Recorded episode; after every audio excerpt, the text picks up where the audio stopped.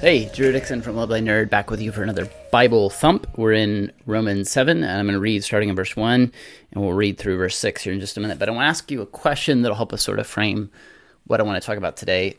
Uh, and that is Do you think of yourself as a rule follower or not? Or a rule breaker, a rebel? Um, I will admit right off the bat that um, I'm not, I'm not, I'm not a rule follower. um, and it's not in the sense of like um, I'm this rebellious person that doesn't uh, doesn't see value in rules. I, I want to caveat when I say I'm not a rule follower. What I mean is, is like I have a really hard time following rules if they don't seem wise and good. And I have this tendency sometimes because I'm a selfish, arrogant, um, like prideful human being. Let me be honest with you and tell you that I'm selfish and arrogant and prideful at times. I have this tendency to think, well, that's not a very good rule. That's really silly. Why do I have to do that? Like, um, I'll try to give I'll try to give you a silly example.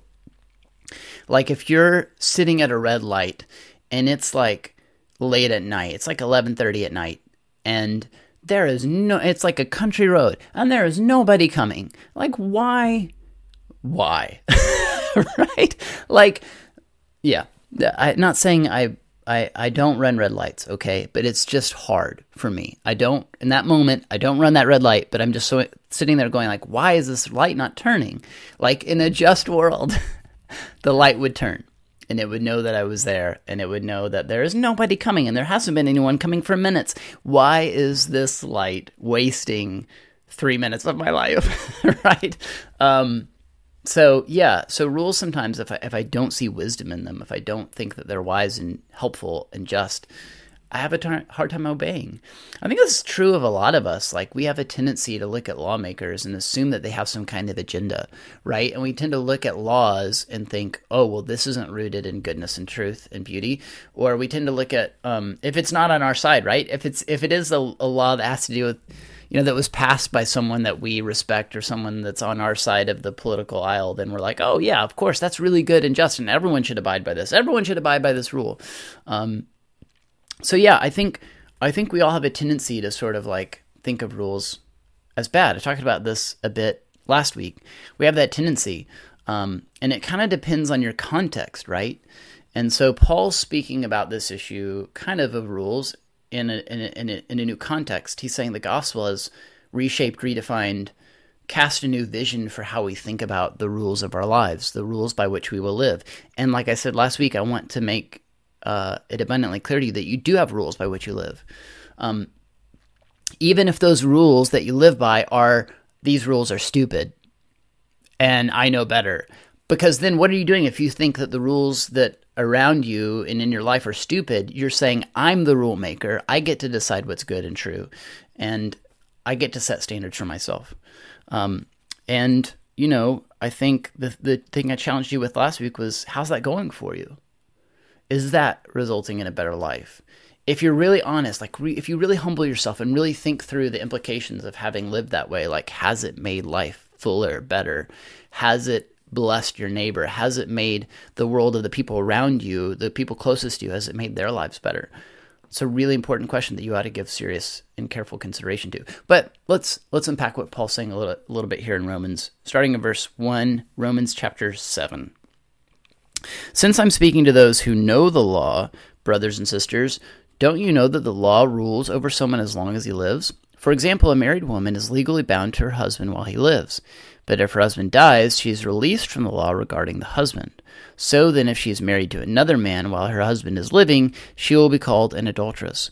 But if her husband dies, she is free from that law. Then, if she's married to another man, she's not an adulteress. By the way, lots of people try to make this passage about marriage. It's not about marriage. That's not what Paul's talking about here. This is a metaphor. He's using marriage to make a point about how we live under the gospel. All right, so that said, look at verse 4. Therefore, my brothers and sisters, you who were put to death in relation to the law through the body of Christ, so that you may belong to another. You belong to him who was raised from the dead, in order that we may bear fruit for God. For, we're, for when we were in the flesh, the sinful passions aroused through the law were working in us to bear fruit for death. But now we have been released from the law, since we have died to what held us, so we may serve in the newness of the Spirit and not the old letter of the law. All right, Paul's introducing us to a new law, a new rule of life. And it is the rule of life of resurrection and grace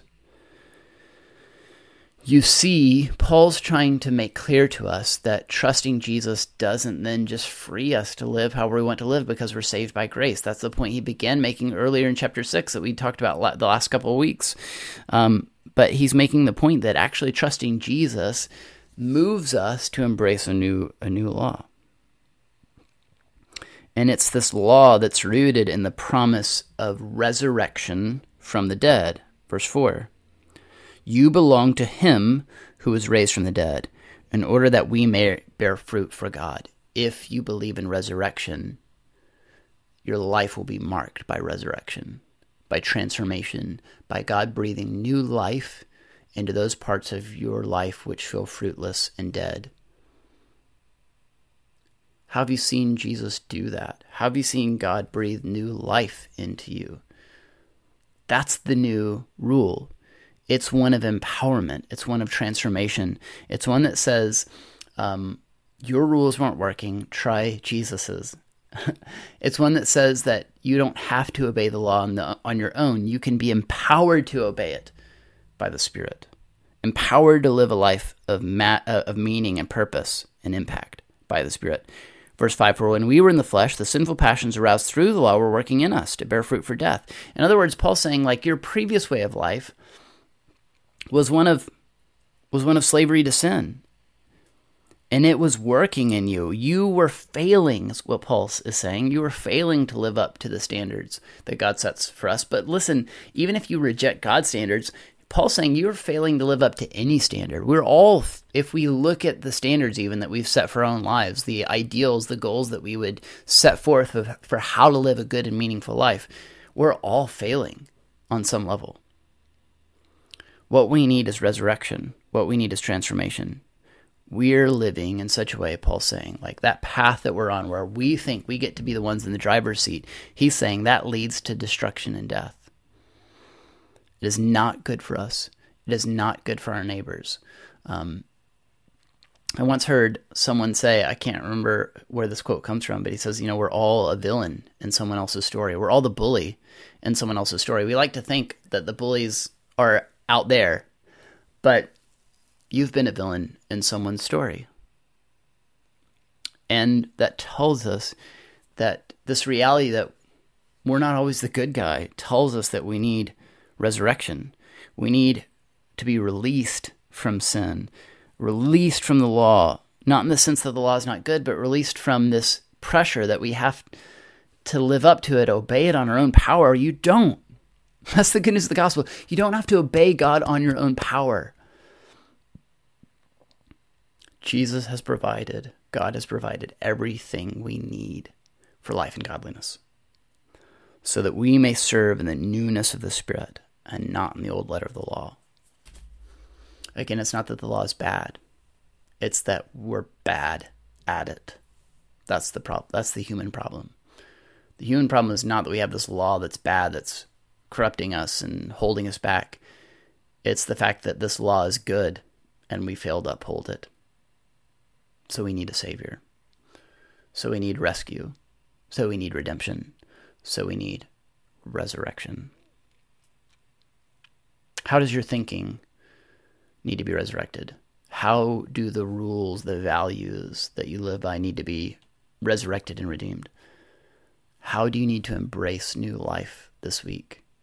How can you let go of thinking your way is good and just and right and surrender to the reality that God's ways always are? Now, your ways sometimes, some of your ways, some of your ideas are good. Some of your ways are right and, and just and good and helpful. But that tinge of selfishness is going to keep them from being truly life giving. So it's time to surrender. It's time to surrender even your best led, best laid plans at the feet of Jesus and embrace his resurrection vision for your life. Embrace new rules, embrace a new Savior. Are you letting the resurrected Christ impact your decision making, your vision for the future, your hope, your passions, your purpose? What's one step you could take this week to let Jesus redirect you, to resurrect your vision for life? That's worth asking, isn't it? I think so. I'm going to be asking myself that this week. Thanks for your time. We'll see you again next week.